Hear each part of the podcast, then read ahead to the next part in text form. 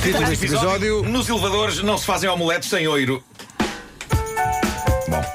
ah, isto é extremamente bizarro, mas as câmaras de segurança de uma sex shop em Barcelona capturaram o momento em que um ladrão levou a cabo um roubo e o que acontece ali é extraordinário. Convém, ah, antes de mais, dizer que isto não é qualquer sex shop. Estamos a falar da Love Stop. Ah! E neste momento sinto que dei a entender que percebo a brava de sex shops, mas eh, estou só a guiar-me pela notícia que aqui tenho. Eu nunca entrei numa sex shop sozinho.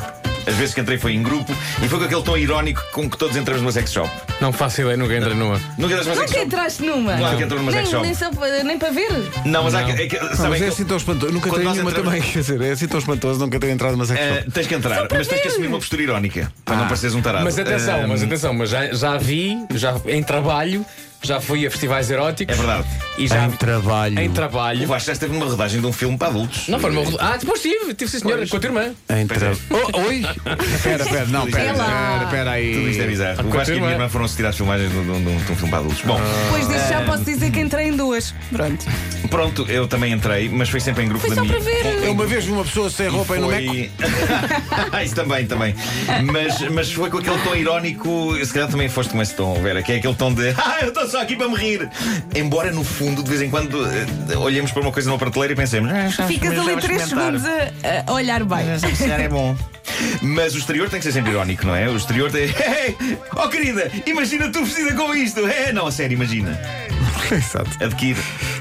Bom, ahm, voltando à loja, parece que a Love Stop é uma sex shop de alto nível, não é mexuruca, e quando vocês souberem o que é que o bandido levou, vão perceber. As câmaras de segurança mostram-no a tentar forçar a porta de uma vitrine, não consegue abrir, e ele então pega num vibrador que está lá exposto e usa-o para arrebentar com o vidro. Isto é que é ter recursos, não é? Um MacGyver da- da- do assalto a sex shops.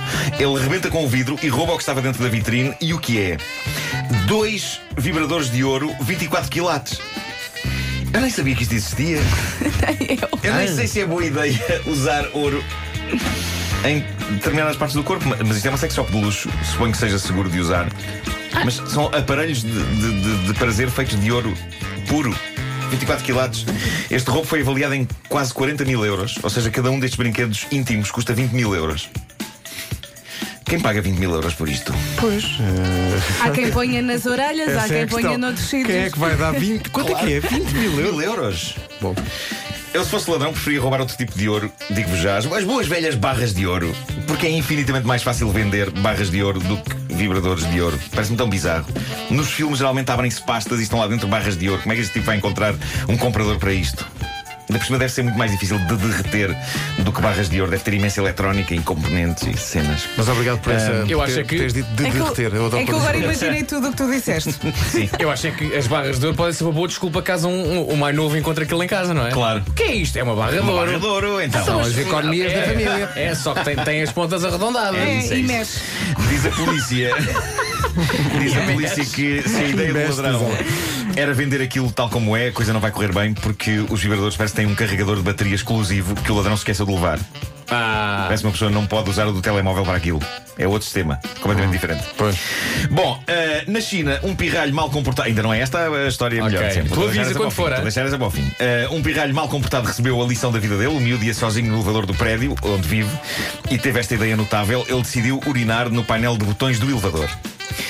Uma pessoa tem ideias muito parvas quando é garoto.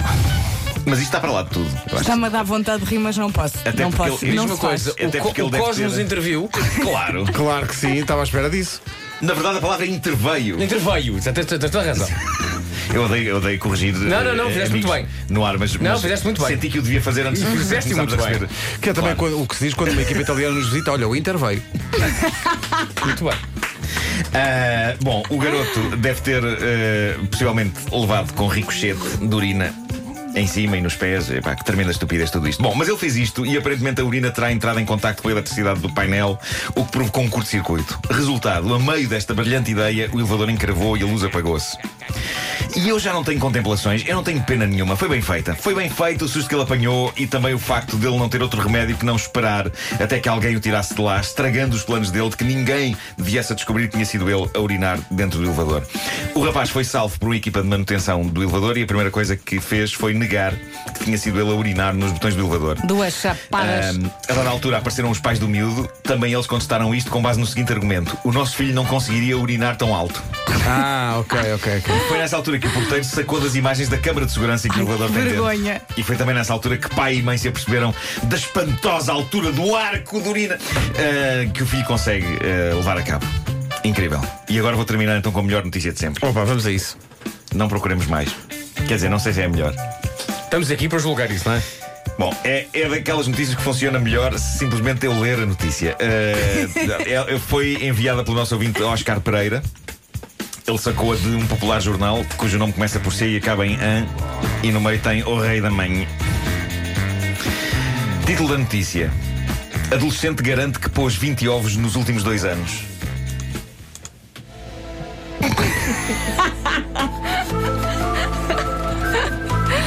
Penso que sim, pois. Obrigado. Vamos então prosseguir. Vou ler, vou ler o, o Como é que se chama o adolescente? Akmal. Ah, que mal, não faças Não, isso. é o início da frase. Ah, que mal que ele está.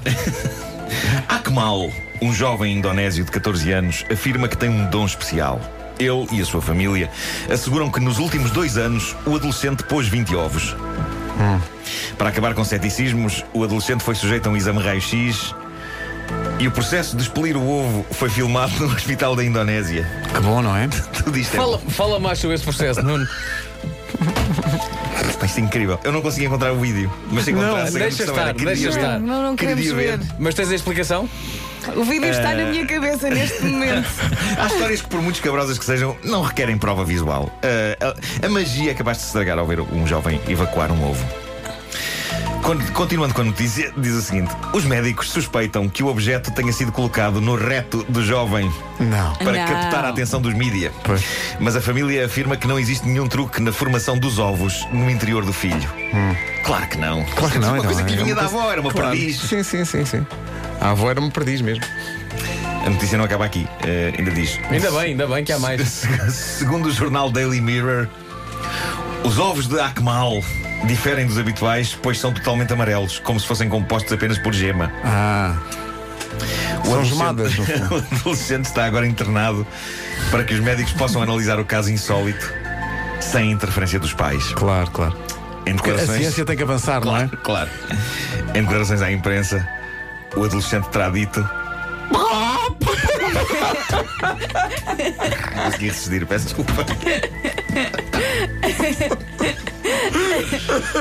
Ai, ai. É, é pena de facto não existir uma, um comprovativo uh, Querias visual. um vídeo? Sim. Uh, E eu gosto que os pais digam: atenção, isto não foram ovos que ele realmente previamente colocou. Não, não, Claro, claro. Isto é uma coisa que. Isto é um milagre da Que- natureza. Até porque epá, o ovo é uma coisa frágil. Mas como é que os Eh, ovos não se partem lá dentro? Que nervos. Claro, É tudo com muito jeitinho, não é? Epá, partia-se, partia-se, de certeza. Eh, partia-se. Ah, que mal sempre foi muito meigo.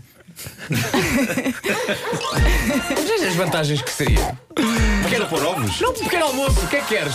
Ah, quero os ovos mexidos. Ah, que mal! Foi! Anda cá! Senta- Senta-te aqui. Olha, esta omelete foi feita com ovinhos do Akmal. Ai meu Deus, eu até acho que- fiquei assim ligeiramente. Uma resposta, uma resposta, não é? É que, se, é que se isso é o futuro, Anda cá, que mal. pensamos no futuro amanhã.